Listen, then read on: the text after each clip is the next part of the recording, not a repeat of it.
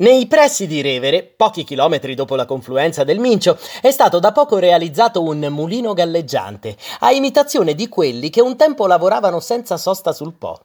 Nel paese possiamo visitare anche il sorprendente Palazzo Ducale, turrito, che presenta un chiostro in cotto con un pozzo al centro. L'edificio ospita gli uffici della Proloco e alcune collezioni di pittura ai piani superiori.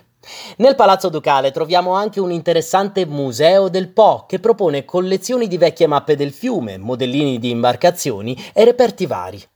Suggeriamo ancora una sosta rurale del nostro repertorio, presso l'agriturismo Il Glicine, con acqua, elettricità e docce, con fattoria, lago di pesca sportiva e piscina.